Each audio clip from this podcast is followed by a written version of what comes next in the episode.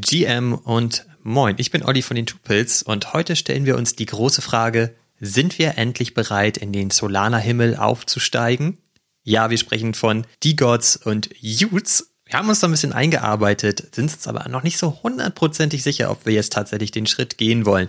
Aber wenn, dann sind wir uns sicher, dass wir diesen Schritt in komfortablen Schuhen gehen. Ich erzähle von einem für mich persönlich ganz besonderen Projekt, nämlich Flowers for Society. Im Übrigen ist uns klar, dass es vielleicht in diesem ganzen Markt auch Nebenwirkungen gibt. Deshalb ist es heute die erste Episode, die auch einen Beipackzettel aufweist. Wir werden den Link zu diesem Beipackzettel in die Show Notes eintragen. Du hörst Tupils Episode 22 und wie immer an dieser Stelle der Hinweis, wir sind keine Finanzberater, das ist keine Finanzberatung, der Markt ist extrem risikobehaftet, also pass bitte immer auf dich auf. Und jetzt wünsche ich dir ganz viel Spaß beim Reinhören. Can't make my mind up, fuck choosing, cause I want it all. Some of them wanna play, me and mine wanna ball. I had a vision that my MetaMask had 7 0. Some of them want the cash, I'd rather had a crypto. I got my Hey Fabi, du hier und nicht auf der Toilette? Wie auf der Toilette, sag mal. Was hast du da wieder gekauft, sag mal? Was ist denn das für ein Intro? Das ist ein deutsches Projekt, was ich da gekauft habe. Was ist denn das für ein Einstieg hier? Erstmal morgen. Ähm, es gibt ein Toilettenprojekt, das nennt sich Use Toilets. Darüber reden wir heute, glaube ich, gar nicht. Oh doch, Aber darüber reden wir.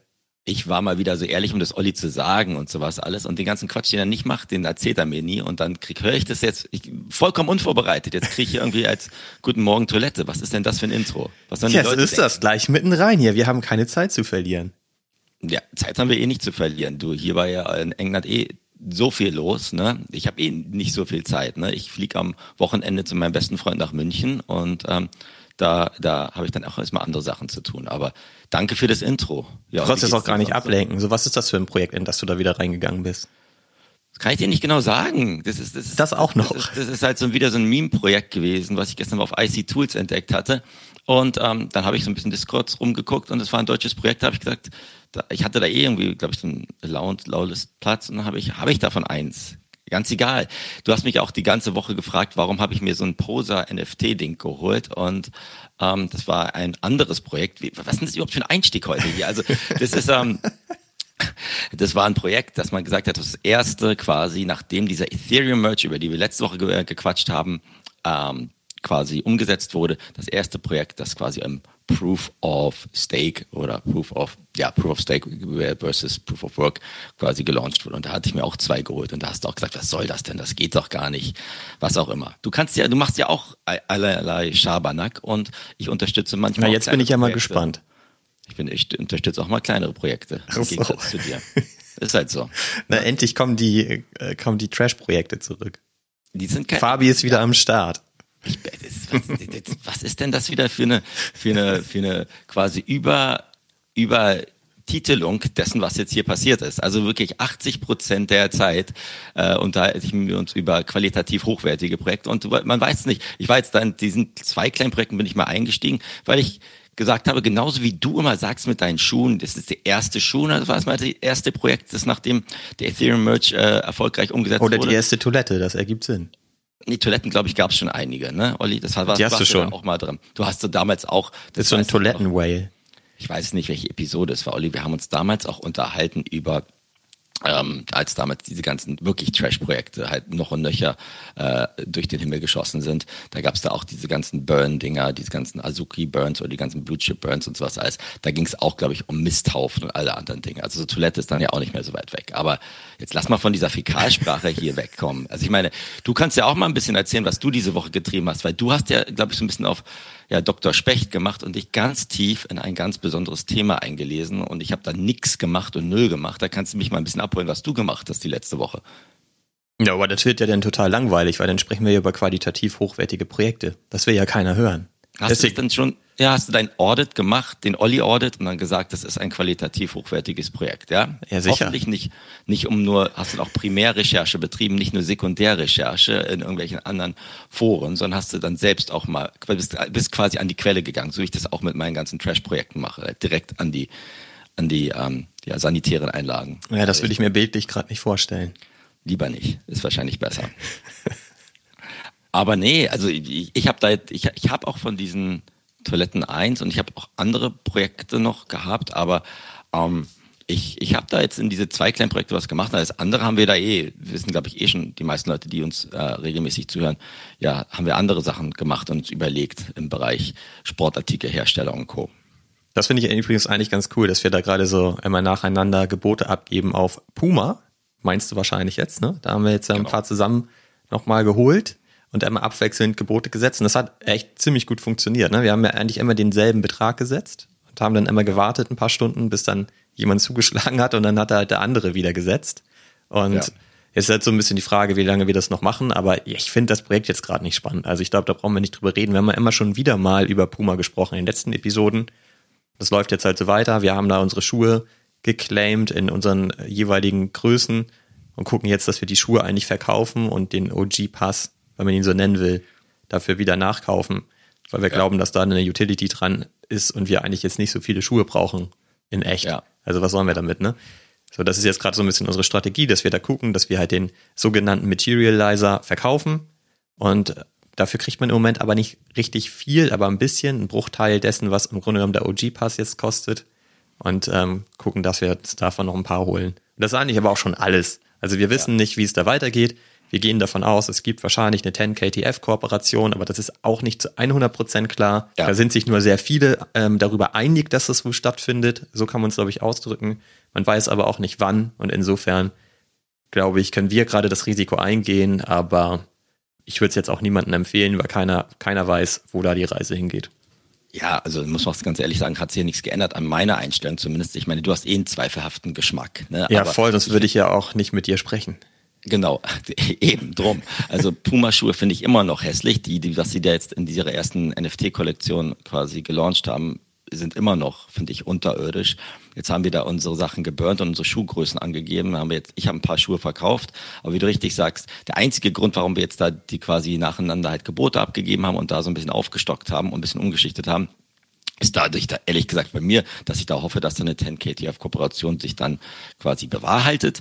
Ja. Aber in welcher Reichweite die ist oder in welchem Umfang nicht. Aber man kann davon ausgehen, wenn es eine, wenn eine kommen würde, glaube ich, dass da schon dann dem Schub durch diese ganze 10KTF-Welle kommen würde. Aber man weiß es nicht. Also ist, wir wissen es auch nicht, aber wir, wir gehen halt das Risiko ein und sagen, okay, da ist eine Upside da, die wir quasi mitmachen wollen. Aber wir sind da jetzt nicht drin, weil wir, weil du weiß ich nicht, zig Paar Schuhe bräuchtest, äh, möchtest, die du die auch niemals auf der Straße anziehen würdest. Und ich glaube, damit können wir es dann gut sein lassen. Genau, es gibt halt einen Schuh, den ich ganz geil finde, und das ist Flowers for Society. Haben wir, glaube ich, auch schon mal irgendwann in Episode zwei oder drei mal kurz drüber gesprochen. Und das ist ein Projekt, in das ich jetzt neu eingestiegen bin, und da bin ich richtig happy drüber. Und das ist so, das fühlt sich gerade für mich total gut an, dass ich da reingegangen bin. Ich wollte da ja schon immer rein und habe immer überlegt, Ergibt das wirklich Sinn? Ziehen die das wirklich durch? Wie bekannt ist eigentlich das Projekt international? Und mittlerweile ist mir das aber alles komplett egal, weil ich halt einfach glaube, dass Till, der dahinter steckt, einfach so brennt für, für seine Brand und für das, was er da macht, dass das eigentlich schon Grund genug ist, in das Projekt reinzugehen. Und ich habe mir halt den Schuh auch nochmal angeguckt und es gibt jetzt eben auch einen neu, neuen, einen komplett weißen Schuh. Und der sieht halt, mittlerweile finde ich, sieht der auch geil aus und ich will den einfach gerne haben. Und das ist zum Beispiel was ganz anderes im Vergleich zu Puma. Den Puma-Schuh will ich gar nicht haben in echt. Das ist für mich tatsächlich, muss man sagen, ein Flip-Projekt. Und Flowers for Society ist für mich eher so ein Projekt, da, da bin ich gerade sehr gerne drin. Ich fühle mich da gerade auch sehr wohl, auch wenn es halt alles ein bisschen verrückt klingt. Aber ich habe mir das halt alles nochmal ein bisschen detaillierter angeguckt und die machen halt so viele geile Sachen und sind halt wirklich, also die leben das halt total, ne?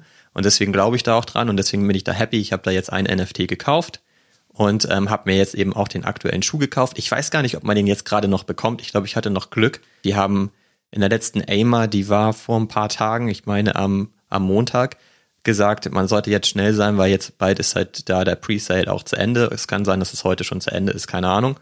Aber ja, den finde ich richtig cool. Auch da gab es wieder ein NFT dazu. Okay. Und da habe ich gerade Bock drauf, weil die, ähm, die Story ist eigentlich auch, so bin ich mal so richtig an die NFTs überhaupt rangekommen damals. Ne? Ich habe ja schon mal erzählt, wie mein, meine Anfangsphase war mit dem Adidas NFT.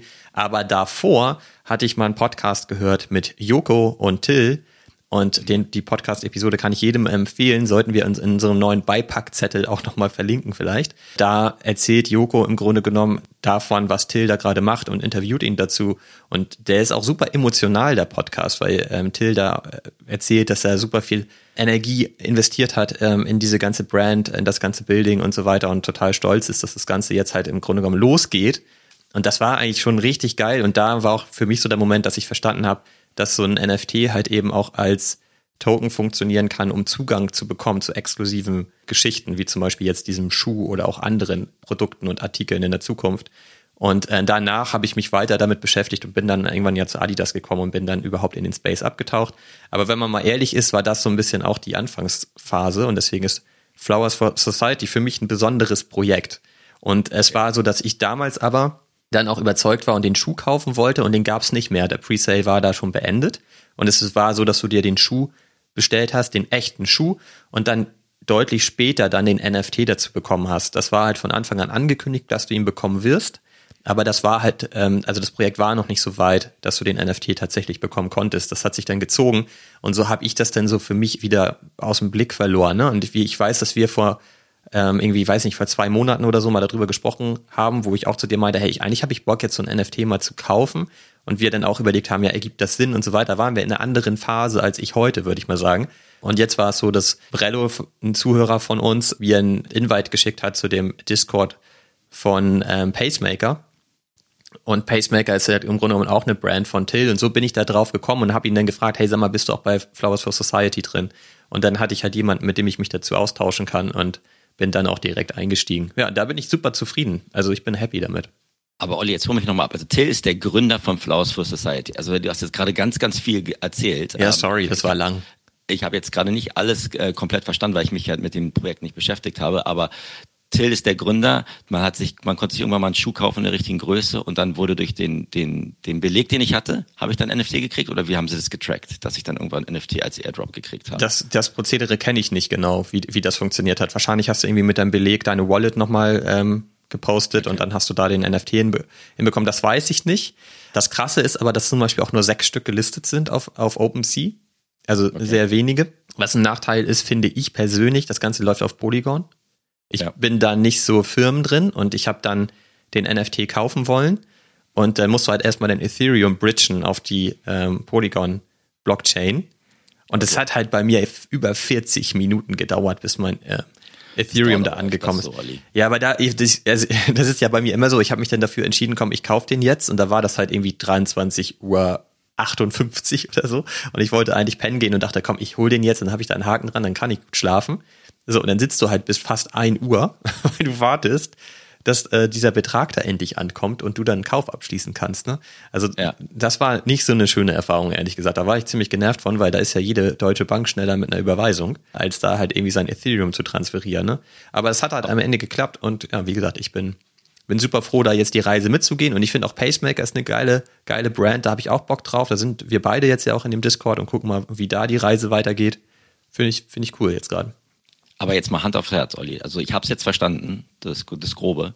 Aber war es jetzt eher, weil du sagst, du wolltest da immer schon mal rein, sentimentaler ja. Wert? Ja. War ja. es eher, dass du sagst, du hast Voll. dich daran zurückerinnert, dass an sich nichts Neues passiert, was dich jetzt nochmal neu, wie du immer sagst, geschockt hat, sondern ähm, es, also, es war jetzt nicht irgendwie, dass die irgendwelche News rausgebracht haben, weil es ja auch interessant in der heutigen Lage, dass gerade ja eher noch so der Bärenmarkt so ein bisschen alles ruhig ist, dass du dann sagst, du erinnerst dich an etwas zurück und möchtest etwas haben, was du schon immer mal haben möchtest, aber die letzten Monate einfach nicht gemacht hast? Also war es wirklich nur Sentimentalität oder was war es? Auch, ähm, aber ich bin auch überzeugt von dem Projekt und ich bin auch komplett überzeugt von Till. Also das, okay. das muss ich tatsächlich sagen. Und wenn man sich das alles anguckt, was sie da so gemacht haben, das hat alles Hand und Fuß und es sieht auch alles richtig geil aus. Und du siehst auch einfach, dass sie da mit, mit wahnsinnig viel Energie und Emotion am Start sind. Wenn du dir da zum Beispiel auch bei, bei Pacemaker die Produktvideos anguckst und das, das Marketing anguckst und so, das ist alles richtig geil gemacht, finde ich. Das kommt bei mir total an. Ähm, oder dann sind sie halt auf den unterschiedlichen Fashion-Events und so weiter auch unterwegs. Also die leben das ja total. Okay. Und wenn du dir den Background anguckst von Till, dann kommt er ja auch einfach komplett daher und ist wahnsinnig gut vernetzt, auch international. Und die sind sicherlich gerade insgesamt eher noch klein. Mhm. Aber ich finde das einfach alles geil, was die machen. Und das ist für mich so wir wollen heute sicherlich nicht wieder über Artefakt sprechen, aber wenn du das mal vergleichst, äh, die haben auch Schuhe, die wollen auch eine Fashion Brand sein, aber die sind so weit weg davon, wie emotional Flowers for Society aufgeladen ist. Das ist einfach auch mal krass in dem äh, direkten Vergleich, das so zu sehen. Ne? Und ja. ähm, natürlich sind das ganz unterschiedliche Größen, so, ne? ist klar. Aber die kehren es auch im Grunde genommen um. Ne? Ich meine, die sind ja von dem ähm, physischen Pro Produkt in den NFT-Space äh, gekommen und äh, koppeln das in die Richtung. Was ich eben auch spannend finde, bei Artefakt ist es ja umgekehrt. Ne? Die kommen über den NFT zum physischen Produkt. Und äh, deswegen ist ja auch einfach interessant zu sehen, wie diese beiden Brands äh, das dann machen. Das stimmt. Also ich, ich frage mich immer, und das, ich weiß nicht, wie du das siehst, ist das jetzt gerade, dass man an dem Projekt quasi einen näheren Bezug hat, weil, weil du, wenn ich dich gerade so hör, äh, reden habe hören, dann hört es sich so an, als ob du ja quasi den Gründer jetzt besser kennst und auch da mehr die Hintergründe kennst und dadurch bist du mehr überzeugt. Das ist natürlich bei so einem globalen Projekt wie Artefact, das jetzt zu Nike gehört, schwieriger überhaupt dahin zu kommen. Und ich habe auch so ein so, paar ja. Projekte, ne, sowas wie dieses Flus-Projekt, wo ich denke, das ist vom deutschen Gründer, da, da kennt man jetzt mehr die Historie und hat man dann gleich ein bisschen mehr Vertrauen. Das ist mal so die Frage, ne, ist, ist es, hat man da einen größeren Bezug, weil man einfach näher dran ist oder weil man da mehr quasi mitbekommen hat und es eher auch näher am Zuhause ist? Oder sind dafür andere Gründe? Da müssen wir jetzt nicht darauf eingehen und wir lassen uns jetzt nicht noch über Schuhe reden. Da haben wir die letzten zwei Episoden, glaube ich, schon sehr, sehr viel geredet. Aber das ist, glaube ich, eine generelle Frage, dass man wieder mal sagt, in dem, in dem Markt vertraut man oder macht man auch neue Sachen eher, weil man die Projektleute kennt, ne? Gerade wenn man dann sagt, okay, man möchte ein größeres Invest machen. Also ich kenne den nicht persönlich oder so, ne? Und ich kenne den auch ja. nicht besser. Aber was man, was natürlich ein großer Unterschied ist, ist der, du siehst halt viel von ihm. Er zeigt halt die, die Prototypen, zeigt stolz, wie die Weiterentwicklung funktioniert, ne? Es gibt Interviews von ihm und natürlich dadurch ist das ja viel persönlicher, als wenn du halt irgendwie die Avatare, die 3D Artefakt Clone X Avatare in irgendwelchen Interviews siehst. Ja. Also ich finde schon, das macht einen gigantischen Unterschied. Und da hat dann natürlich Till einen riesengroßen Vorteil, dass er sich dafür nicht zu schade ist, auch wirklich als der Gründer und der, der äh, Project Lead sozusagen, äh, sich hinzusetzen und hinzustellen und immer wieder in den Videos auch aufzutauchen und einfach zu sagen, hey, guck mal, ich bin stolz auf mein, auf meinen Meilenstein, ich bin stolz auf meinen Prototypen, guckt euch das mal an, wie geil das ist und ich laufe selber nur in den Sachen rum. Und ja. Ähm, das, ja, das funktioniert viel besser, finde ich. Und deswegen, da habe ich einfach Bock drauf. Und dann damit ist jetzt aber auch deine Schuhlust erstmal vorbei. Das reicht, oder willst du noch mehr Treter haben? Weiß ich nicht. Mal gucken. Also ich bin jetzt ja, also ich bin kein Sneakerhead oder so, ne? Und ich finde einfach nur das Projekt jetzt äh, für mich interessant und spannend. Und wie gesagt, ich habe da einfach Lust, da jetzt die, die Reise mitzugehen. Und da kriegst du jetzt noch weitere Schuhe in, in der Zukunft oder ist das jetzt erstmal Ich glaube, die bringen, es gibt, glaube ich, eine Serie von sieben Schuhen und äh, du musst den Schuh aber immer wieder kaufen. Es ist jetzt nicht so, dass man immer denkt, okay, wenn ich jetzt hier so ein OG-Holder bin, dann bekomme ich den jedes Mal wieder for free. Ich glaube, es ist relativ klar, dass er jedes Mal Geld kostet. Du bekommst ein bisschen Rabatt. Ich glaube, der, der Schuh, den ich jetzt gekauft habe, der kostet 230 oder 240 Euro im Presale. Und ich habe den dann für 199 bekommen und bekomme dann halt okay. noch den NFT dazu. Ne? Aber der kommt halt in Q1, glaube ich, auch erst. Also das dauert halt auch. Ja. Wobei ähm, die eben auch sagen, ja, das dauert, stimmt, aber es ist halt immer noch super schnell im Vergleich zu ganz normalen Produktionszyklen bei, bei Adidas und Co. Ja, Puma kriegst du auch erst, glaube ich, Anfang 2023 den Schuh, oder? Genau, ja. Und ich glaube, das ist aber unterm Strich dann auch schnell, dass Puma das so schnell hinbekommt. Ja, ich glaube schneller als, als die manchen anderen, die da ja noch ein bisschen länger rum sein. Schön, freut mich für dich, Olli. Dann hast du da jetzt äh, zumindest auch die, den sentimentalen Wert und äh, richtig schöne Schuhe für dich gefunden. Ich hatte noch eine andere Frage, die ich mich gestern Abend gefragt habe, als ich so ein bisschen wieder mal durch, durch OpenSea gewühlt bin. Da habe ich auch geguckt, ne? es gibt ja diese ganzen digitalen Wohnräume, die von dieser Plattform und Cyber kreiert werden. Ne? Und das fand ich irgendwie super interessant, als ich mal geguckt habe durch meine Wallet und auch die ganzen Fehler, die man früher gemacht hat. Ne? Da sieht man ja verschiedene Wohnräume, die man dann so als Airdrop, also umsonst gekriegt habe, ne? Und von verschiedenen Marken. Und da gibt's das vielleicht das letzte zu Artifact auch, die haben damals ja auch diese Space Pods und die Loot Pods, quasi digitale Wohnräume, wo man seine NFTs ausstellen kann, quasi an Clone X-Holder gegeben. Und dann, glaube ich, heißt Noviety und andere haben das auch gemacht. Da habe ich mir die nur angeguckt, mal nebeneinander gelegt, wie auch gedacht, das ist schon krass. Die gleichen Wohnräume, ja, von von Atari zum 50-jährigen Jubiläum. Von gestern. Nur, genau, kostet 0,01. Also quasi für, ein, für einen Cheeseburger. Und ähm, andere kosten wirklich da bei, bei, bei Artifact ja 0,4 Ethereum. Ne? Das, da habe ich auch die, die Bandbreite ist richtig, richtig groß. Na klar, ist es die Brand oder das Projekt, das dahinter steht. Habe ich auch gedacht, aber wo kommen da jetzt die Preisunterschiede her? Ist das alles rational oder warum ist das eine jetzt 40-fach so teuer wie das andere? Also habe ich mir gedacht, Fabi, denk mal auch nach, warum das jetzt gerade ist und wie viele Wohnräume brauchen wir überhaupt. Ne? Ja, und ich kann mich noch daran erinnern, als das damals bei Artefakt als Airdrop rauskam, das war ja irgendwie um Weihnachten rum, ne? wenn ich mich ähm, ja. richtig erinnere.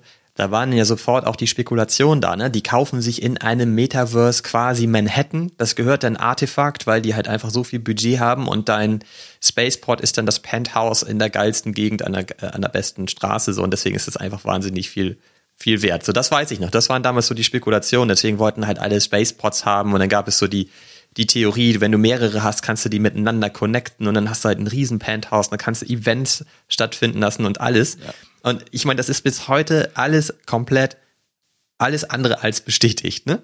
Also ja. mit den Dingern ist einfach gar nichts passiert. Und das fand ich gestern nämlich auch spannend. Äh, wir haben uns ja kurz dazu ausgetauscht, auch bei Atari, dass die jetzt auch so ein Ding haben. Und es sieht ja auch echt relativ ähnlich aus. Klar, vom Stil her anders, ne? weil das dann halt eher auf alt gemacht ist und so. Aber von der ganzen Mechanik her ist es eigentlich dasselbe. Und, ja. und das finde ich dann auch so krass, dass du sagst, so, der ist halt, hat eigentlich gar keinen Wert mit 0,01, meinst du, ne? Ja. Und ich weiß gar nicht mehr, wo die Spacepods damals lagen. Die waren wahnsinnig teuer und alle wollten diese Dinger haben. Und ja. Ähm, ja, damit ist gar nichts passiert. Und ich weiß, dass ich gestern auch zu dir meinte, daran sieht man vielleicht auch, dass das auch so eine kleine Spielerei von Artefakt war. Und vielleicht gibt's einfach gar keinen Plan dahinter. Es gibt ja ein Burn-Event, das wohl irgendwie auf der Roadmap zu erkennen ist. Ja, vielleicht werden die aber auch nur einfach wirklich geburnt und du kriegst, keine Ahnung, ein T-Shirt dafür im, im Austausch oder so. Ja, also ich denke, es ist auch interessant, also für mich ist es auch interessant zu sehen, wie weit jetzt der Space sich im letzten Jahr entwickelt hat. Ne? Ja. Also ich glaube, noch vor einem Jahr war das das Coolste, dass du dir deine NFTs da in deine digitale Galerie reingeknallt hast und dann habe ich das auch meinen Freunden geschickt, da können die ja. rumlaufen und sich das mal angucken. Deine eigene Wohnung. Genau, mal deine eigene Wohnung und mit Dusche und all sowas. Und Teppichen und was weiß Klingt ich. jetzt wahrscheinlich total wie Kinderspielerei, aber das war vor einem Jahr ja noch richtig der richtig die coolste Sache und haben Leute gesagt, ja, das wird das neue Ökosystem und Artefakt wird es integrieren. Das muss man auch ganz ehrlich sagen, ein Jahr später gibt es jetzt so viele neue Bestrebungen und neue Sachen, jetzt mit Other Side by Yuga oder anderen Dingen, wo halt diese digitalen Wohnräume so ein bisschen so wie so ein eine Muschel am Sand sind, gerade wo man nicht genau weiß, wo, wo, wo passen die rein. Und ja, dieses Atari kann ich auch mal in den Beipackzettel packen. Dieses Atari-Ding sieht eigentlich ganz cool aus, sieht aus wie so ein, nicht Man Cave, aber halt so, ein, so eine digitale Bar, wo man sich halt hinsetzen kann und dann irgendwie da seinen Jägermeisterbombs irgendwie sich, sich reinschütten kann. Was auch immer, macht man, geht man wahrscheinlich auch nicht hin, aber im Endeffekt muss man sagen, das ist ja wieder so ein Kennzeichen des Marktes, dass man sagt, das war wie so ein Geburtstagsgeschenk für, für ein Kind, eine Woche lang damit richtig gespielt und dann in die Ecke gestellt. Ne? Und so ist es, glaube ich, mit vielen von diesen On-Cyber Geschichten auch. Und jetzt haben es natürlich auch viele, glaube ich, schon nachgemacht, vielleicht zu anderen Preispunkten, aber da ist jetzt so ein bisschen die Luft raus, dass man sagt, also ich brauche jetzt nicht nochmal so ein drittes oder viertes digitales äh, Wohnhaus. Ähm, da möchte ich lieber andere Dinge irgendwie erleben. Aber finde ich interessant, wenn wir jetzt sagen, wo bewegt sich da der Markt, dass das vor einem Jahr richtig cool war. Und heute interessiert es eigentlich kaum jemand mehr. Und das zeigt für mich einfach mal wieder, es ergibt überhaupt gar keinen Sinn, aufgrund von irgendwelchen Spekulationen dann dieses Asset anzuhäufen und sich immer mehr von diesen Spacebots zum Beispiel zu kaufen von Artefakt, ne? Weil es war alles unklar und es ist, ich glaube, es ist die richtige Strategie zu sagen, okay, ich behalte vielleicht einen, um halt auch da die Reise mitgehen zu können, aber den Rest, den verballer ich sofort und dann ist es halt Profit. Und heute ärgert man sich im Grunde genommen, dass man das eben umgekehrt gemacht hat. Und ähm, ich habe halt zwei bekommen als Airdrop. Ich hatte da zum damaligen Zeitpunkt zwei Klone und habe mir dann aber noch einen dritten dazu gekauft, weil ich dachte, das ist bestimmt wichtig, dass jeder Clone auch seinen eigenen Spaceport hat. So, ne? Aber das ist alles immer nur Quatsch. Ich hätte halt lieber mindestens einen verkaufen sollen, ähm, hätte das Ethereum gespart für den dritten ähm, dann wäre der, der, das wäre das wäre viel geiler gewesen. Dann hätte ich den einen immer noch und wenn da tatsächlich was draus entstehen sollte, dann ist man halt dabei, so, ne? Aber man muss diese Sachen nicht anhäufen. Und das ist auch etwas, das haben wir auch für uns eigentlich gelernt. Ne? Wenn du in ein Projekt reingehst, wo du sagst, ich sehe hier Potenzial zu flippen, ich möchte hier auch nur reingehen, um zu flippen.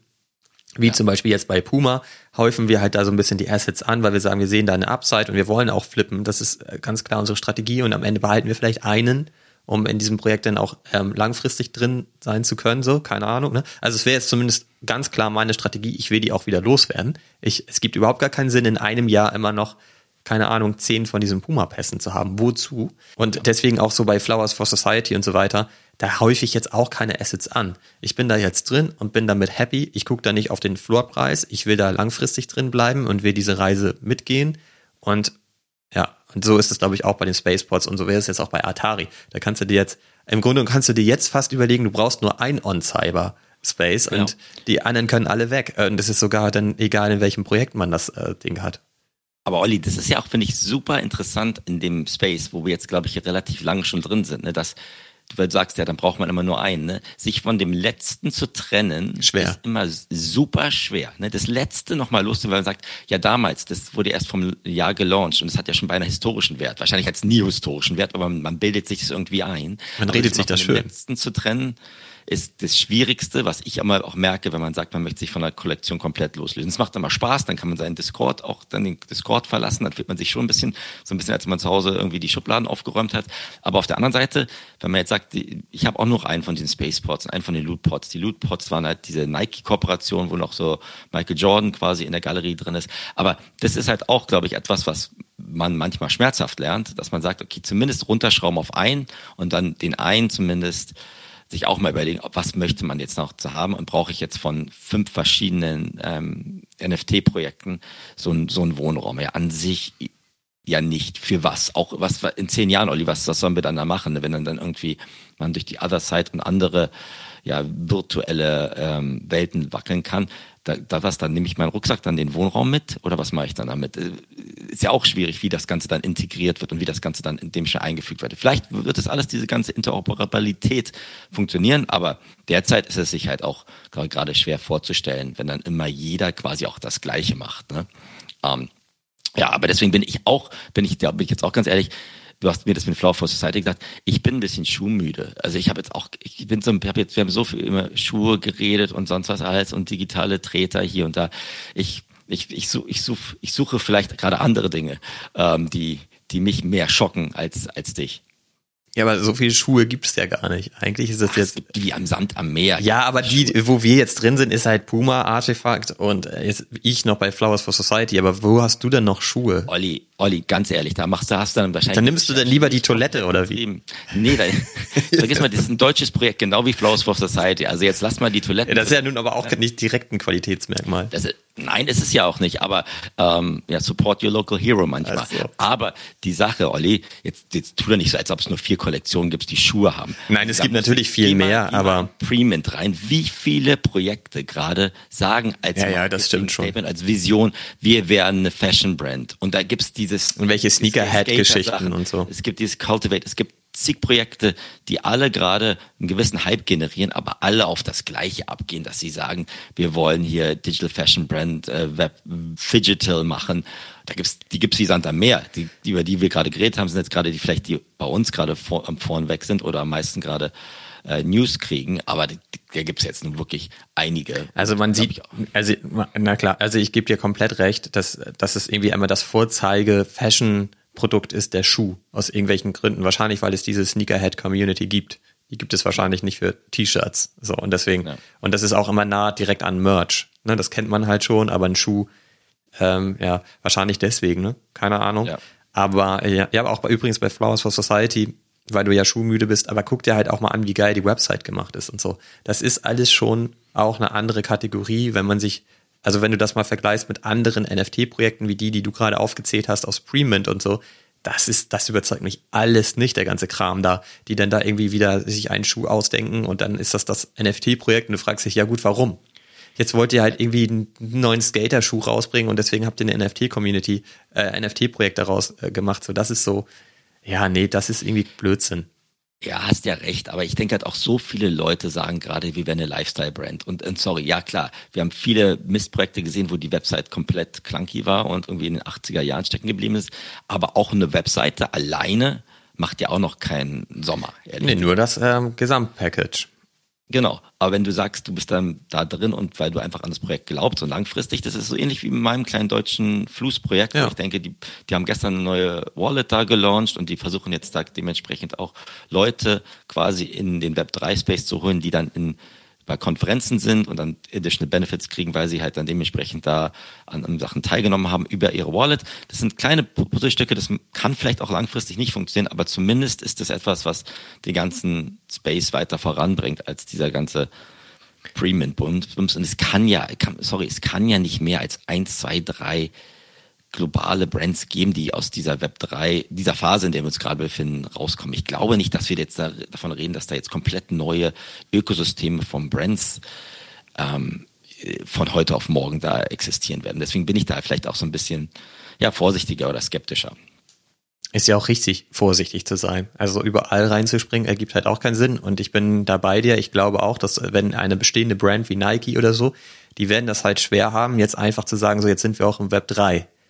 In, in unserer ja. letzten Ring Corner ist das auch, stand es mit in unserem Post auch drin.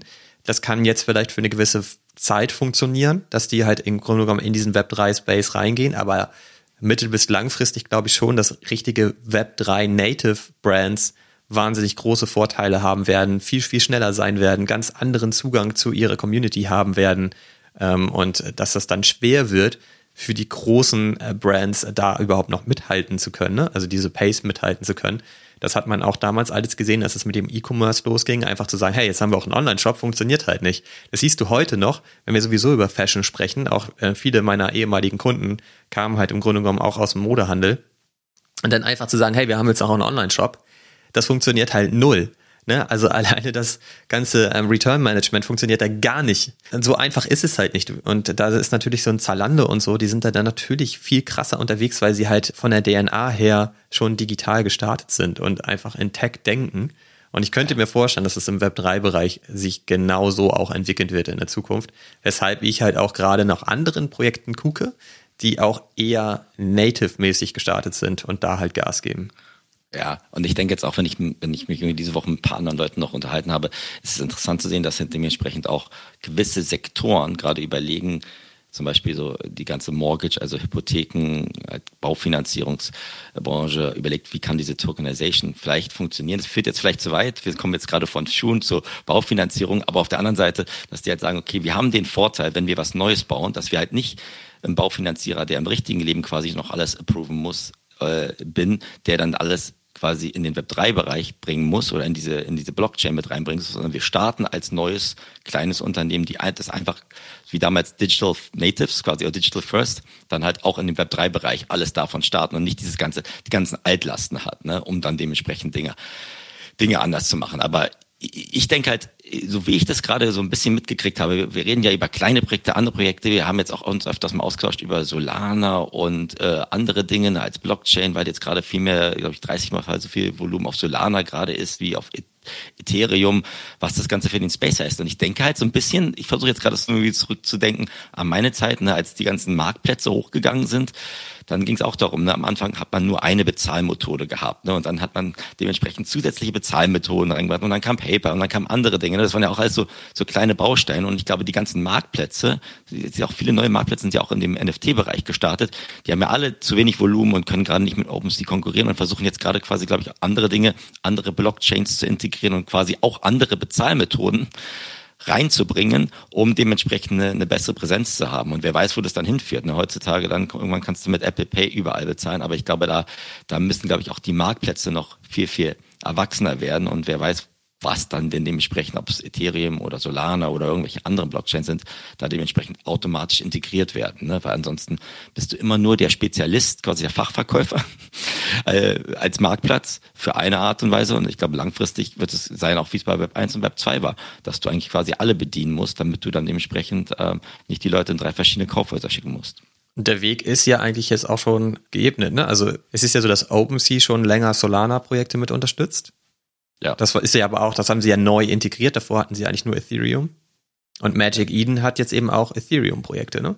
Genau. So, das, ja. ähm, das, da wird man natürlich wirklich jetzt mal gucken müssen, wie sich das weiterentwickelt. So Magic Eden hatte ich nicht so viel Kontakt bisher, weil ich halt auf Solana gar nicht so wirklich unterwegs bin. Aber wenn die jetzt natürlich auch mit Ethereum starten, das ist natürlich spannend, vor allen Dingen, weil sie ja gerade den Löwenanteil des Volumens haben. Ne? Also der, der Marketplace hat halt viel größeres Volumen wegen Solana, weil es da gerade echt abgeht. Und das findet halt ja. halt gar nicht auf OpenSea statt. Das ist ja auch interessant zu sehen. Ne? Also es hat OpenSea das sogar integriert, aber es findet da nicht statt, sondern das ist halt alles beim Magic Eden. Ja, bin ja, ich mal gespannt, ob sie da OpenSea wirklich auch was wegnehmen können. Ja, aber die Sache ist halt auch gerade heutzutage sind wir gerade im Punkt, wo auf, ja, OpenSea hat Solana integriert, aber es wird nicht das ganze Inventar abgebildet. Das heißt, der Preis, Korrekt. um da etwas zu kaufen, ist immer. Da listet halt auch kaum jemand, ja. Genau. Und dann gehe ich direkt halt zum Magic Eden und finde da dann meine Artikel. Und glaube ich, umgekehrt ist es auch so. Ich habe gestern mal ein bisschen gestöbert bei diesem Magic Eden, also diesem Solana-Marktplatz. Die haben jetzt ja selektiv, glaube ich, zehn Projekte reingenommen und werden es wahrscheinlich langsam aufstocken. Wird auch interessant zu sein. Also ich habe da mir angeguckt, ne, da war irgendwie Board Ape ein paar Dinger drin oder ein paar andere Sachen. Aber vom Preispunkt war das jetzt nicht besser, als was man auf OpenSea gesehen hat. Also es wird, das wird halt so ein bisschen so Co-Compete sein, wo dann da das Ganze, glaube ich, langfristig hingeht. Ich habe das Problem, Olli, dass ich immer, wenn ich an Magic Eden denke, an eine Disco in Berlin denke, von meiner Kinderjugend, die ist Big Eden und deswegen kann ich mich irgendwie nicht ganz damit anfreunden. Das war Rolf Eden, kann ja immer, ich stelle mir mal den Beipackzettel packen damals. Da, deswegen habe ich da immer irgendwie so ein bisschen Ressentiments. Aber ich bin ja viel früher in Solana reingegangen als du, Olli. Du hast ja, ja immer gesagt, du hast ja immer gesagt, nee, das ist jetzt zu viel, Kopfschmerzen, jetzt nochmal eine andere Blockchain. Aber vielleicht müssen wir das machen, Olli. Und du hast dich ja trotzdem, wir wollen jetzt nicht zu langweilig werden, aber du hast dich ja mit einem speziellen Projekt richtig auseinandergesetzt, Olli. Oh ja, das ist so. Aber das haben wir ja auch schon immer mal wieder so ein bisschen angekündigt. Aber vielleicht nochmal ganz kurz zu Solana. Es ist für mich nicht nur eine andere Blockchain, sondern das steckt auch eine ganz andere Community dahinter, die anders tickt als bei Ethereum. Das ist halt das, ich denke halt nicht, du brauchst einfach nur eine andere Wallet und dann kannst du halt eben auch Solana-Projekte äh, mitgehen und so weiter. Ich finde schon, dass Solana insgesamt ganz anders tickt. Also die, die ganzen Leute, die ganzen anderen Projekte, die funktionieren anders. Man hat früher was eigentlich auch ganz spannend ist, früher habe ich das so für mich immer mitgeschnitten. Solana ist halt eher Trash und Penny. Und ja. Ethereum ist hochwertiger. Und ich meine, das ist natürlich auch kompletter Bullshit. Natürlich haben wir sehr hochwertige Projekte im Ethereum-Ökosystem, wie die Board Apes und so weiter, klar. Aber da ist ja nun auch wirklich genug Trash am Start, auch immer noch am Start, dass man, glaube ich, das so nicht mehr sagen kann. Ich glaube aber grundsätzlich sind die ähm, Budgets bei Solana kleiner als bei Ethereum. Aber man kann, glaube ich, nicht sagen, bei äh, Solana ist halt der Trash und bei Ethereum, da sind halt die, die Projekte mit Substanz. Also so, so einfach geht's dann auch nicht. Aber so hatte ich das immer so ein bisschen damals mitgeschnitten. Und deswegen war Solana für mich immer so ein bisschen ja uninteressant, ne? weil ich dachte, so da ist halt wirklich der Trash.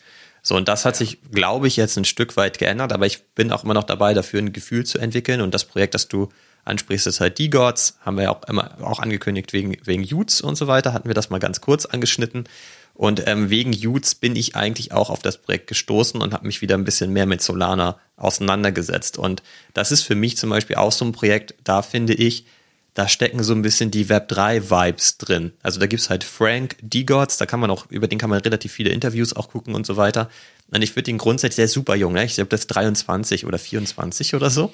Ähm, und es ist halt das Top-Solana-Projekt und ist, glaube ich, über, ähm, wenn du Solana und Ethereum zusammenbringst, ist es das Top-5-Projekt oder so. Also echt ziemlich krass auch. Und er ist auch tierisch gehypt und ich wollte ein bisschen verstehen, warum das so ist. Ich finde seine Gedankenmodelle ziemlich cool, zum Großteil letztlich muss man sich immer fragen, so was kann er davon auch überhaupt umsetzen und was ist davon halt irgendwie nur Sprech.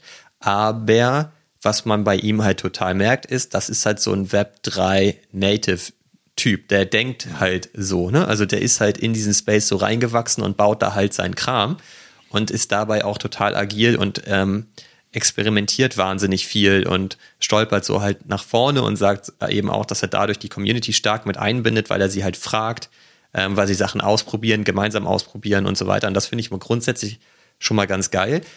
Mein Problem ist gerade so ein bisschen, dass der Einstieg sehr hoch ist. Also ja, wenn du so einen D-God kaufen willst, ja, ich, ich weiß es jetzt halt nicht Minuten aktuell, aber der liegt halt meistens so bei 350 Sol, also Solana. Und ähm, ich, ich glaube, das sind so um die 15.000 Dollar, wenn man das umrechnen will. Also das ist halt richtig viel. Genau, das ist halt richtig viel. Und ich kann halt für mich gerade noch gar nicht einschätzen, wie stabil zum Beispiel der Solana-Kurs überhaupt ist. Ja. Also ist der gerade total gehypt, weil die ja auch so viel Volumen gerade haben. Ne? Also die erleben ja schon fast einen Bullenmarkt, wenn man mal ehrlich ist. Und da jetzt dann einzusteigen, ist vielleicht auch nicht die beste Geschichte. Und darüber hinaus ist es auch so, wenn du jetzt relativ teuer einsteigst in dem Projekt, dann läufst du halt eben auch Gefahr, diese Strafe von 33,3 Prozent zahlen zu müssen. Ich weiß nicht, ob, also kennst du dich überhaupt ein bisschen aus mit dem Projekt? Nee, habe ich bewusst nicht gemacht, weil ich okay. gedacht habe, ähm, das macht der Olli und erzählt mir das heute alles. Ja, denn, also die haben halt einen ganz spannenden Smart Contract. Also die haben halt die ähm, sogenannte Paper Hand Bitch Tax. Und das bedeutet, dass wenn du listest unter dem Floorpreis, dann musst du 33,3 Prozent Fee bezahlen.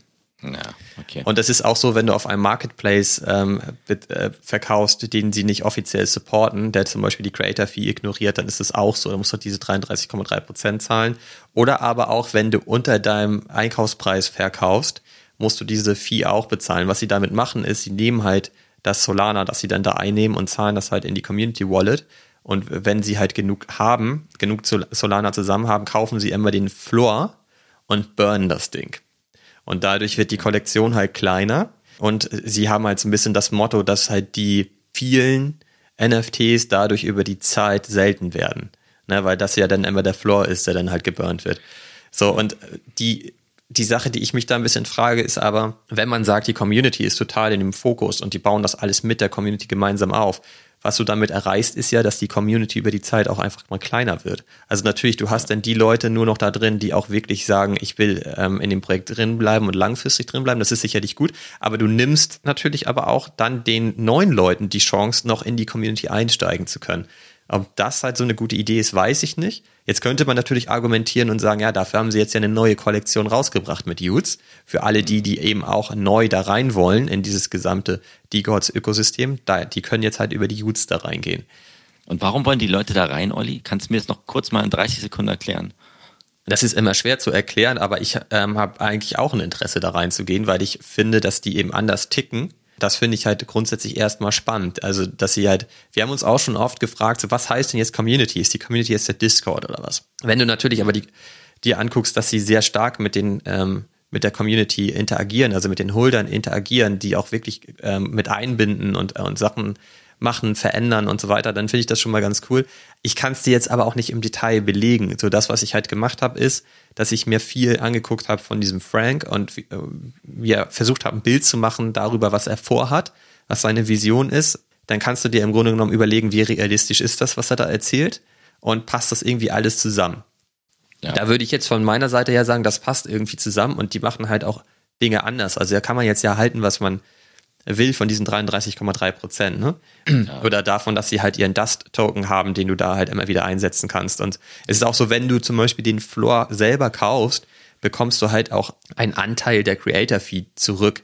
Das heißt, du kaufst jetzt den D-God Floor, den ein, mhm. und dann bekommst du halt irgendwie Soul oder so zurück auf deine Wallet, dafür, dass du halt den Floor gekauft hast. Und dadurch wird der Floor halt immer wieder abgeräumt, ne? Aber das sind am Ende ja auch Mechanismen, um den Floorpreis hochzuhalten. Genau. Und das ist immer die Frage, ist das eigentlich die richtige Kommuni äh, äh, Motivation und beißt sich das nicht eigentlich mit diesem Community-Gedanken? Ja. Und äh, Olli, ja, ja, sag. Olli, ja, ganz ehrlich, wir haben immer gesagt, das war Klein Penny Stock und Freemans, die auch genau das gleiche gesagt haben, ne, ab, wenn du unter dem und dem listest, dann burnen wir dein NFT oder verbrennen wir das und das. Da haben wir beide ge gemeckert und gesagt, das kann doch nicht sein, das ist doch nicht gesund, das ist einfach ein Markt, ein Angebot und Nachfrage, da muss doch jetzt ein Projekt nicht eingreifen. Und wenn du mir erzählst, dass die jetzt in Smart Contracts Penalties reinbauen, klar, die Kollektion verkleinert, klar wird es elitärer, aber ganz ehrlich, äh, da, da, da finde ich dann sowas wie bei Moonbirds mit Nesten, dass du eher da sagst, du kriegst eine Karotte, dadurch, dass du äh, quasi Loyal, die Loyalität beweist, anstatt du sagst, du musst jetzt, du musst da noch quasi deine Leute einsetzen, um den Floorpreis quasi aufzukaufen, finde ich schon ein bisschen ja, grenz, grenzwertig, muss ich dir ganz ehrlich sagen. Aber ich, ich, ich sehe das ähnlich. Ich sehe das ganz ähnlich. Ich finde, das ist auch, ähm, also deswegen meine ich auch, das beißt sich so ein bisschen. Ne? Du kannst auf der einen Seite nicht sagen, so unser Hauptding ist die Community und wir wollen halt, dass du da richtig coole Leute drin hast, die wirklich langfristig an das Projekt denken, aber dann auf der anderen Seite aber auf den Floorpreis achten. Da, es gibt zum Beispiel das Interview von den beiden, ähm, von zwei von den vier Gründern von, von Yuga Labs, ne, von den Board Apes, die zum Beispiel in dem Interview sagen, der Floorpreis interessiert die null. Da gucken die nicht drauf. So, die wollen halt Sachen machen, die Spaß machen, die für die Leute Spaß machen und, da, und dafür treten die so an. Und natürlich wollen sie aber auch gleichzeitig die allzeit ähm, bekannteste und krasseste ähm, NFT-Kollektion ever werden. So, das ist schon deren Anspruch, ne? Aber die, die gucken jetzt nicht darauf, dass sie jede Woche den Floorpreis um 10% erhöhen müssen mit irgendwelchen Aktionen. Das ist ja. dann natürlich bei D-Gods anders. So, die haben eben schon Mechanismen integriert, um das irgendwie zu erreichen. Und ähm, ja, also ich bin ja auch noch nicht eingestiegen. Ich gucke mir das seit einer Woche an. Das ist für mich übrigens auch neu dass ich eigentlich ja. jetzt schon so eine für mich richtig lange Zeit nicht eingestiegen bin. Aber es liegt natürlich auch daran, dass es teuer ist. Ich glaube, ich würde auch kein D-God kaufen, sondern wahrscheinlich eher ein Utes kaufen. Und die liegen halt gerade bei irgendwie 120 bis 130 Soul. Und mache das aber auch nicht, weil ich mir unsicher bin, ob das gerade ein richtiger Zeitpunkt ist. Ähm, und man weiß auch gar nicht, wann die revealed werden. Und ähm, jetzt kurz vor Reveal zu kaufen, ist sowieso nie eine gute Idee. Ne? Und deswegen gucke ich mir das Projekt gerade halt ähm, relativ entspannt weiter an, aber bin auch eigentlich halt, äh, und das ist eben auch ein Punkt so, es wäre wahrscheinlich schon ein bisschen anders, wenn es Ethereum wäre. Ja, aber ich, ich, ich denke halt im Moment, und ich kenne mich damit natürlich überhaupt nicht aus mit dem speziellen Projekt, aber ich denke gerade Solana ist gerade so ein bisschen New Kid on the Block, das gerade so ein bisschen den, den Markt aufwühlt, ne? so ein bisschen wie Rocky, der dann den, den anderen Boxern quasi umhauen möchte oder den jetzt gerade irgendwie sagen, jetzt wir brauchen Gegenpol zu dem bestehenden langweiligen OpenSea und Ethereum. Ähm, der zweite Punkt, glaube ich, ist, wenn du sagst, du hast ein Projekt gefunden, wo du wirklich denkst, dass die Community anders ist und anders tickt. Und äh, da würde ich immer denken, natürlich bei einer kleineren Kollektionsgröße kannst du es auch besser managen, als wenn du sagst, okay, morgen sind da wieder 9000 Holder drin, die können dann wieder die ganze Community Stimmung halt auch wieder kippen. Aber wenn da dementsprechend eine, eine, eine relativ loyale ja, Community ist, dann kann das funktionieren. Ich denke halt auch, wir reden immer von so Solana-Communities gegenüber Ethereum-Communities. Ich ganz ehrlich, Olli, die, jede Community doch, also jede Blockchain hat so viele Trash-Projekte, ganz egal ob Solana oder Ethereum, du musst ja wirklich sagen, was ist die, wie du es gerade machst, was für eine Community ist in dem Projekt A drin, weil es gibt ja auch zigtausende Solana-Communities, wo Leute noch, glaube ich, noch viel mehr flippen oder aus ganz viel schlechteren Gründen quasi in den Projekten drin sind. Deswegen guck dir das mal weiter an. Also ich habe ja, ich, ich, was ich ganz cool fand bei Solana, ich bin da ja auch so in zwei, drei Projekten drin bei diesen Just Ape, die ich mir damals für einen Bruchteil damals gekauft habe. Ich glaube fünf oder sechs Solana. Was ich ganz interessant fand, dass die halt dementsprechend da auch viel mehr mit Staken machen, also dass du quasi deine NFTs, finde ich noch viel mehr als bei Ethereum quasi ablieferst und dann gehen die auf Reisen und machen für dich Dinge und dann kriegst du irgendwann Rewards. Das fand ich, klar gibt es bei Ethereum auch, aber das fand ich dann schon ganz, ganz entspannt. Und ich glaube, das ist bei mir auch so eine Sache, ich gehe an Projekte, wo, wo eher ein entspanntes Gefühl in der Community ist und wo nicht ähm, jetzt gerade diese Effekthascherei ist. Und äh, ja, The Gods ist jetzt ein bisschen aus der Blindzeit, glaube ich, hochgeschossen und jetzt finden es alle gerade cool. Wie langfristig das ist, äh, weiß ich nicht. Oder wo die hinwollen im Vergleich zu den anderen Hunderten von Projekten. Ich bin mir gar nicht sicher, ob die jetzt gerade so hochgeschossen sind. Ich glaube, das ist schon länger sehr bekannt, vor allen Dingen natürlich in der Solana-Community, sondern das ist eher bei uns nicht auf dem Zettel gewesen. Und wir, ich habe das so ein bisschen auf dem Zettel bekommen wegen Utes und es war für dich ja auch neu, als wir vor zwei Episoden oder so mal darüber gesprochen haben. Und ich bin ja. da nur drauf gekommen, weil ich ja auch drauf gestoßen wurde, aktiv, ähm, wegen diesem Bewerbungsprozess und diesen ganzen Geschichten. Und nur deshalb bin ich da irgendwie, und das ist, da kann man dann auch sagen, das war wahrscheinlich gutes Marketing von denen, weil die halt außerhalb ihrer äh, Solana-Bubble Leute durchaus auch erreicht haben. Wenn ja. wir im Discord gucken, in dem wir viel unterwegs sind, ähm, da sind auch Leute, die auf jeden Fall diese Projekte kennen. Die sind da nicht drin, aber sie kennen diese Projekte. Also das ist, glaube ich, gut. Aber da, auch da ist halt die Frage, wir haben das ja selber gesagt, so die äh, D-Gods sind so die Board Apes auf Solana. Und da würde ich aber schon einen Unterschied machen, weil du kannst halt gucken bei, bei Ethereum, was es da für Projekte gibt, was die für Floorpreise haben. Also irgendwie weit über 100.000 Dollar. Und das findest du auf Solana halt nicht. Und da ist ja auch ja. die Frage, so wo ist da denn eigentlich die Grenze erreicht? Ist da denn jetzt ein D-God mit, mit dem Wert von über 300 äh, Soul eigentlich dann auch irgendwann schon ist da schon so, so, die Grenze, die natürliche Grenze, weil wir uns halt da in der Solana-Community aufhalten.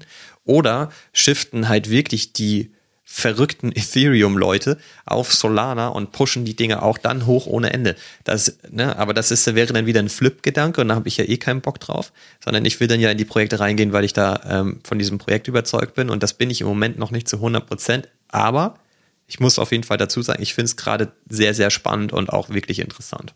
Ja, also äh, mal, schauen. Ich bin mal gespannt, wo da jetzt die Reise insgesamt hingeht. Also mich, mich nicht, ich finde es jetzt nicht attraktiv, außer dass andere drüber reden, gerade was ich gesehen habe. Und klar, es ist gerade neu, sich da einzudenken und der Founder kann cool sein. Aber ich bin jetzt, glaube ich, in genug Projekten drin, wo ich denke, da ist ein gutes Team dahinter. Jetzt lasse ich die erstmal machen und schaue, was dabei rauskommt. Ich habe gerade so eine andere, ähm, vielleicht jetzt der nächste Schritt, so eine andere äh, Erfahrung gemacht. Zum ersten Mal in meiner NFT-Laufzeit habe ich jetzt ein Projekt, das ich damals äh, quasi gekauft habe. Das hat sich Roborowski genannt. Das waren so Hamster. Die wollten, die wollten so ein ein Film, quasi äh, Hollywood-Film drehen auf, von, auf diesen Roborowski IP, also Intellectual Property. Und ähm, die haben es einfach nicht hingekriegt. Und dann kam noch der Bärenmarkt und ist der Floorpreis richtig runtergegangen. Was ich da, was ich sagen wollte, ist, die haben zum ersten Mal offiziell dann gesagt, okay, wir kriegen es nicht hin in ihrem Discord. Was sollen wir machen? Wir haben eine, eine Wahl gemacht. Sollen wir jetzt das Projekt einstampfen quasi und quasi du kriegst quasi für jeden NFT, den du noch hältst, 0,05 Ethereum oder sollen wir es noch weiter versuchen mit dem reduzierten Volumen und reduzierten Budget und den reduzierten Möglichkeiten. Ne? Und jetzt hat da die Community abgestimmt, dass sie gesagt haben, ich möchte einfach nur mein Geld rausziehen ne? und dann quasi aus der Insolvenz das rauskriegen. Was mal schauen, ob das jetzt wirklich alles umgesetzt wird, aber die haben dann jetzt zumindest ist der, der Community quasi als Entscheidung herangetragen, was, was wollt ihr damit machen? Was ich zum ersten Mal richtig als, als ehrliches Ding in diesem Space empfunden habe, dass jemand sagt, ich bin jetzt nicht einfach weg und sagt, wir kriegen das noch alles hin und dann drei Monate später ist da, sind die, die Founder, die Gründer wieder weg. Ähm, ja, das, das fand ich nur interessant, dass das, dass ja auch, man auch mal Fehler zugestehen kann und nicht Fehler, aber einfach sagen, dass man hat es nicht hingekriegt und dann trotzdem nicht einfach nur alle Leute ähm, halt sitzen lassen. Das fand ich irgendwie mal einen positiven Punkt in diesem ganzen Space, der an sich immer nur von egozentrischen Gedankengängen halt durchdrungen ist und Community ja, aber wenn es da um mich geht, dann habe ich nicht mehr den Community-Gedanken. Und das waren dann auch wirklich die Founder quasi, die das angestoßen haben? Ja, die haben wirklich das dann ja, angestoßen. Ja, das ist ja cool. Aber die, die, haben aber auch gemerkt, Olli, das ist ja auch in Ordnung, die, immer weniger bei ihren äh, Twitter-Spaces, immer weniger Aktivität in ihrem Discord dann ist es ja auch ehrlicher zu sagen, wir haben jetzt, jetzt in, die, in unserem Treasury so und so viel Ethereum durch Royalties, aber damit kommen wir jetzt auch nicht mehr weit. Und also das ist halt auch so dieser Punkt, wo ich jetzt denke, vor einem Jahr haben alle gesagt, ja, wir wir werden jetzt äh, Hollywood auf den Kopf stellen oder wir werden die, die Filmindustrie komplett disrupten. Naja, das ist jetzt haben ich weiß 99 Prozent der Leute kriegen es halt auch nicht hin. Es sind ja auch alles Versuche und vielleicht kommt irgendjemand, der ist, der zumindest die Grund, das Fundament verändert, aber ja, ich fand es einfach nur cool, Olli, dass jemand gesagt hat, sorry, das wird nichts mehr, das merken wir, was sollen wir machen? Und das dann dem zumindest an die Community, an die NFT-Holder herangetragen hat. Ja, Genau, und die große Frage wird ja jetzt einfach sein, so wie findet man halt neue Projekte für sich? Du hast jetzt ja gerade gesagt, du, du bist happy mit den Projekten, in denen du bist, aber nichtsdestotrotz guckt man ja nach links und rechts, ne? Und ich gucke halt gerade wirklich so, wo ist noch wirklich Feuer bei den Leuten? Und das ist dann halt, aber dann wieder langweilig. Das ist halt wieder Yuga Labs. Ne?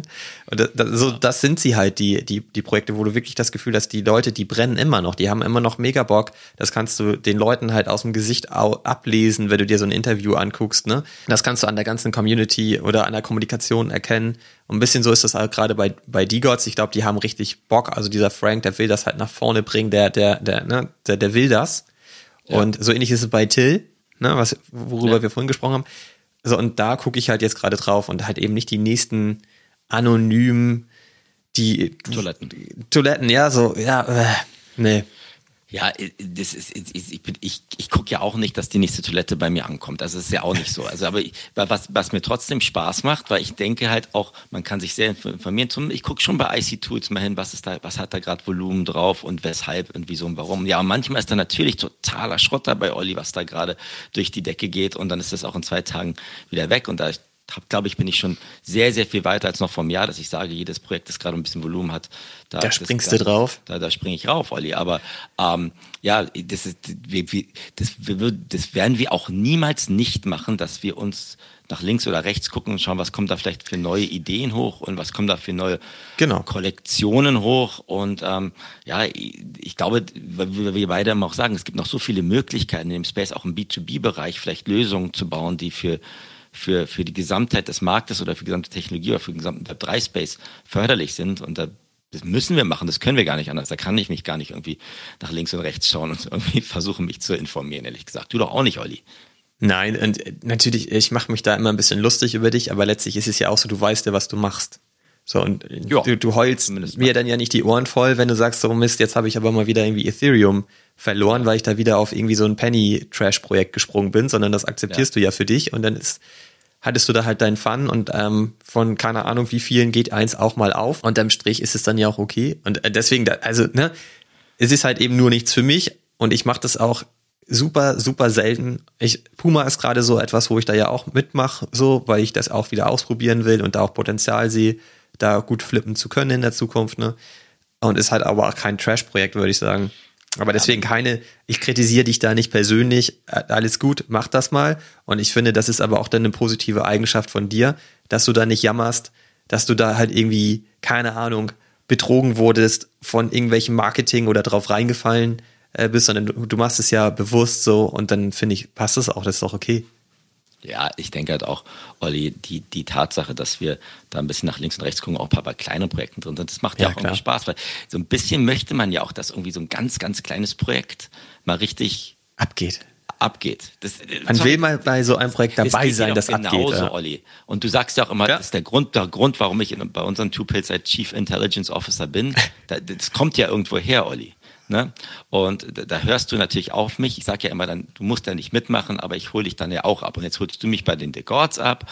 Und ja, dann, dann, dann schauen, schauen wir mal weiter. Aber wir sind ja viel zu geschockt von dem Space, dass wir nicht weiter irgendwie da. Angeschockt sind wir von dem angeschockt, Space. Sorry, ja. Das, angeschockt statt geschockt. angeschockt. um da nicht weiter einzusteigen, uns noch weitere Sachen äh, anzugucken. Also ich, ich, der, der Grund, jetzt, weil du sagst immer Puma flippen, das ist ja auch so ein, so ein Zwischending. Das, wir sagen, wir wollen da stärker ähm, NFTs halten, weil wir uns davon was erwarten, was für uns gut ist, weil wir bei 10KTF schon involviert sind. Wenn da jetzt eine Kooperation kommt, passt das mit unseren anderen Invests ganz gut zusammen und das kann dann gut für uns funktionieren. Klar wollen wir nicht zehn Paar Pumaschuhe haben oder auf die Fashion Show in, in Nürnberg oder Herzogenaurach gehen und das, das bringt für uns nichts, außer du willst da unbedingt hin. Nein. Aber aber die, die Tatsache ist, wir, wir machen das ja nicht nur, weil wir den Floorpreis nach oben sehen wollen und dann verkaufen. Wir sehen das schon, weil wir da wissen, dass da vielleicht eine Ko Kooperation ist. In welcher Größe weiß man nicht, wo wir dann auch aktiv werden würden, um das Ganze dann umzusetzen. Ne? Absolut. Und wir sehen da ja auch nicht, dass wir in den nächsten Stunden flippen. Das ist ja auch ein großer nee. Unterschied. Ne? Das ist halt kein Pump-and-Dump-Projekt. Ich glaube, das ist auch nochmal wichtig. Also das wäre jetzt da aus meiner Sicht nicht die Kategorie, sondern wir sehen da einfach das Potenzial über die Zeit, dass der, der Wert der, der einzelnen NFTs steigen wird und wir deshalb dann ein paar einfach verkaufen können und äh, dann halt vielleicht am Ende einen halten, der dann komplett refinanziert ist und mit ein bisschen Profit rausgegangen sind und das ist alles, alles cool. Ich habe auch noch eine Frage an dich. Wir haben halt ja auch noch den Pre-Mint-Pass, ne? Ja. Wie schätzt du eigentlich Premint ein mit der ganzen Entwicklung, die wir gerade erleben? Wo ist da der, der Vorteil, dass wir diesen Pass halten?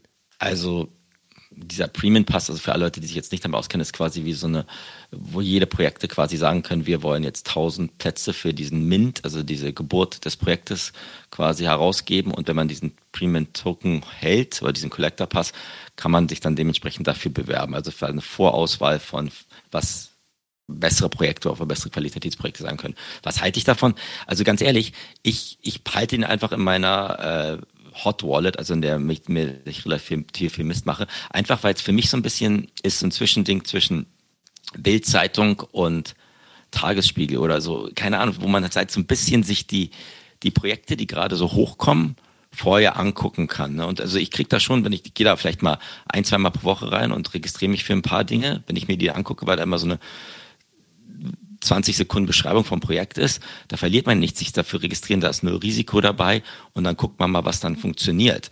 Ähm, also habe hab ich da gerade von eine richtige Utility oder Nutzen an, an sich nicht, aber es gibt mir schon so einen Überblick, gerade welche Projekte da auch gerade von den ganzen Twitter-Zahlen und Discord-Zahlen gerade nach oben gehen, warum sie hochgehen. Und vieles ist natürlich da auch dann nicht mit Substanz behaftet, behaftet, aber ähm, ja, deswegen würde ich den jetzt, glaube ich, gerade nicht verkaufen und wüsste jetzt nicht für was, aber vielleicht hast du eine andere Meinung dazu. Also es ist schon ein bisschen Art so, so ein Ticker für, für freie und kostenlose Projekte, die da vielleicht auch hingehen. Ne?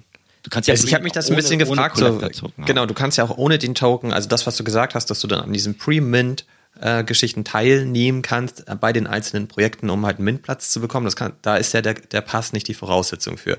Für manche die, schon. Ja, manchmal ja, das stimmt. Äh, ich weiß gar nicht, war das die Voraussetzung für Moonbirds? Nee, ne? Nein, war es nicht. So, und ich, ja, ich frage mich das halt jetzt im Moment schon. Also die haben, hatten halt eine ganz geile, ein ganz geiles Feature damals angekündigt, das es, glaube ich, aber bis heute nicht gibt. Und da konntest du halt sehen, bei welchen Projekten, die in der Zukunft starten, hast du automatisch einen Mint-Platz, weil du zum Beispiel Mutant Ape besitzt. Um dann einfach zu gucken, okay, ich habe hier einen Blue Chip NFT und mit dem kann ich halt an den folgenden äh, Projekten ähm, partizipieren in der Zukunft, was sonst relativ schwierig ist zu überblicken, weil wenn du das Projekt gar nicht kennst, dann kriegst du nicht mit, dass du da hättest minden können, mhm. weil du halt einen Mutant hast und dadurch halt einen Vorteil hast und dann hast du den verpasst. Das war für mich eins der Kernfeatures, aber das ist ja auch alles total zurückgegangen. Sowas gibt es ja gar nicht mehr. Also das habe ich schon ewig nicht mehr erlebt, dass ich irgendwo hätte was Geiles minden können, weil ich halt einen Mutant Ape oder einen Clone X oder so habe. Das ist ähm, stark zurückgefahren und deswegen ist dieses Feature irgendwie gar nicht mehr so wichtig, habe ich das Gefühl. Und sie haben halt diesen Kalender, den du, glaube ich, auch nur nutzen kannst, wenn du den Pass hast, dass du gucken kannst, wann stehen welche Mints an. Aber ich ja. nehme auch gar nicht mehr an Mints teil. Ich frage mich halt gerade so ein bisschen, ob ich den Pass verkaufen soll, deswegen frage ich dich. Also ich glaube, der Mehrwert für dich ist noch weitaus geringer als für mich, weil ich da halt mich vielleicht auch noch mehr in diesen Niederungen äh, nicht in den Götterhöhen, ähm, sondern in den Niederungen quasi manchmal bewege und sage, was gibt's, gibt's da für Freemans oder was für andere Dinge. Aber du hast ja recht, dass der, der, der Nutzen relativ, relativ gering ist. Ich glaube, diese ganze Freeman-Familie oder der Gründer, die hatten viel damit zu tun, dass sie natürlich jetzt auch sehr, sehr viel Kritik bekommen haben, weil manche Sachen, die da in diesem Freeman-Kollektion waren, nicht durch diesen Collector-Token, halt dann auch irgendwie so Wallet-Drainer waren, also dementsprechend. Ja, genau. Das haben sie halt null gecheckt. Haben. Jetzt haben sie jetzt da, glaube ich, auch immer Warnungen drin, dass man das nicht mit dem Ja, aber sie übernehmen immer noch keine Verantwortung. Verantwortung. Ne? Ja, klar, ja, jetzt haben sie da die Warnung, ja, aber. Aber wie, wie sollen sie auch verantworten? Dann müssten sie wirklich ein anderes Konzept haben. Ne? Dann müssten sie wirklich sagen, sie haben, machen nur von verifizierten Projekten, können dann da äh, aufschlagen. Sie haben ja schon so ein, so ein Tiering mit drin. Also von wegen, das sind die Projekte, die du kriegst, wenn du Collector Token hast, die, und das sind unsere Collab Council Picks und darunter hast du halt alles, alles andere. Ne? Hm. Bei dem alles andere musst du halt immer noch mal, glaube ich, noch mal eine Schippe mehr aufpassen. Aber ich glaube, der, der Glanz ist, die, war, die waren, glaube ich, mal bei 1,5 oder bei einer genau, waren richtig Serie, hoch. Ne? Ja. Jetzt sind sie irgendwie bei 0,4 oder sowas. Ich glaube, der Glanz ist halt auch so ein bisschen weggegangen, weil halt dieses ganze, Gott sei Dank, diese ganze Freeman-Sache jetzt auch nicht mehr funktioniert und der, der Bärenmarkt hat ihn wahrscheinlich auch nicht so besonders gut getan. Aber auf der anderen Seite, wie, wie ich gesagt habe, also bevor ich jetzt durch 100 Projekte oder Discords mich durchfühle, kann ich zumindest das kann ich aber eigentlich machen, wenn ich keinen Collector-Token habe. Einfach mal, mal gucken, wie viele, ja, wie viele Leute gerade auf welches Projekt anfahren, wie viele sich da registriert haben und was steht da so in den nächsten Wochen an. Da hast du schon recht, aber ja, also ich, ich habe ja diese Collector-Picks da, die man da kriegt, mich auch auf das mal angemeldet, aber das mache ich eigentlich relativ regelmäßig und dann einfach zu schauen, lohnt sich das oder lohnt sich das nicht. Ich glaube, da bei 70 oder 80 Prozent hat sich das auch nicht gelohnt, weil dann entweder der Mintpreis zu hoch war oder dann die Kollektion nicht abverkauft wurde und dann, dann lässt man es halt einfach sein. Ja. Das ist so ein bisschen wie so eine, so eine ähm, wie nennt man das, so, eine, so ein Rubbelbuch, das man kriegt, wenn man irgendwie bei Lidl einkaufen geht, ne? dass man sagt, okay, man, man kriegt immer so ein, man kriegt immer so eine Vorauswahl, eine Vorselektion. Aber ob du nun unbedingt 20 Cent äh, weniger für deine Tortellini bezahlen willst, ist halt auch die Frage. Und das ist, glaube ich, gerade der, der Wert ist begrenzt, da gebe ich dir recht.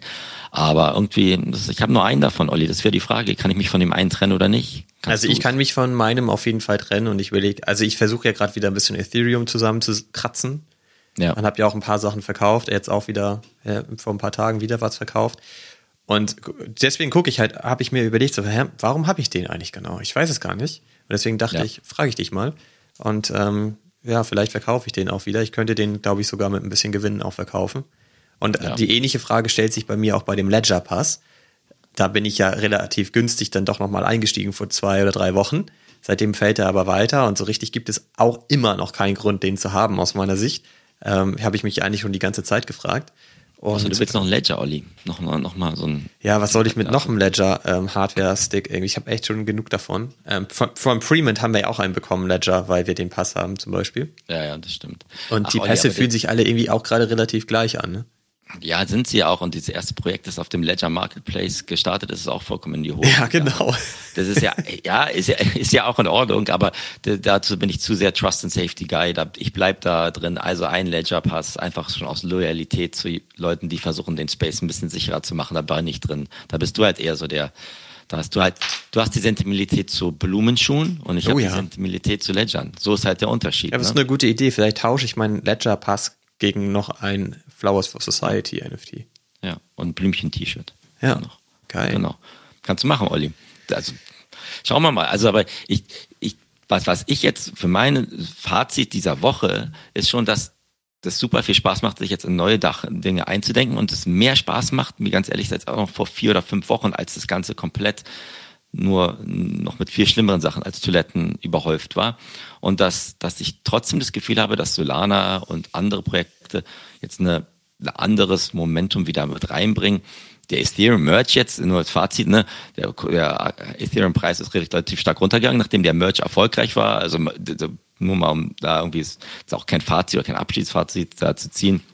Das ist jetzt auch nicht irgendwie alles so ähm, durch die Decke gegangen, wie vielleicht manche erwartet haben. Aber das finde ich auch gar nicht so blöd oder so schlimm. Zumindest hat das Ganze, das Ganze, die Tigerfütterung ist gut verlaufen. Das fand ich gar nicht schlecht.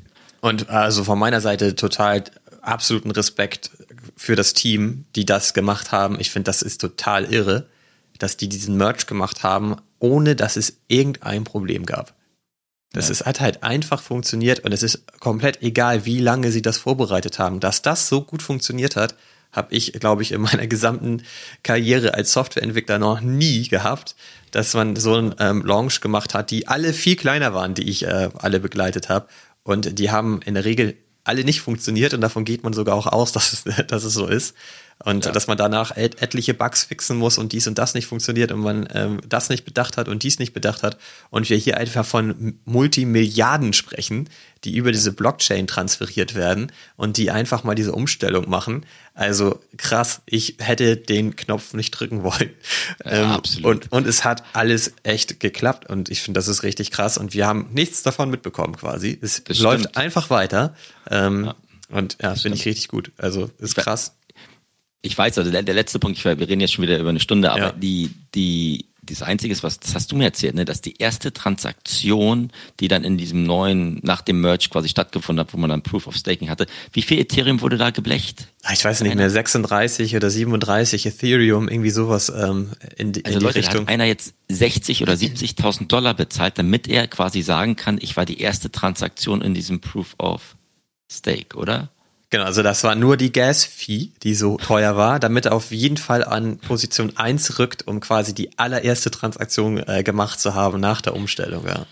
So viel, dass der Space noch ein bisschen erwachsener werden muss. Aber was, ich glaube, über Nacht, was, jemand hat irgendwie 140 Millionen irgendwie verloren oder ein Anbieter durch irgendwie einen Scam. Ja, das springt ja, irgendein OG Thema, wurde gehackt, ja, genau. Ja, also es springt jetzt das Thema, können wir ein andermal drüber reden, aber ja, mal, mal schauen. Aber ich finde schon, dass, dass jetzt gerade so ein bisschen vielleicht der Boden erreicht ist und dass die Leute jetzt ein bisschen auf andere Dinge wieder schauen und dass es ein bisschen weiter hochgeht. Aber man sieht halt die Leute im Hintergrund, also die, die großen Projekte mit Substanz arbeiten auf jeden Fall weiter und deshalb müssen wir uns gleich, wenn wir hier jetzt auflegen, mal kurz ja. austauschen, wie wir mit dem Apecoin Staking umgehen, das jetzt ja auch angekündigt ist.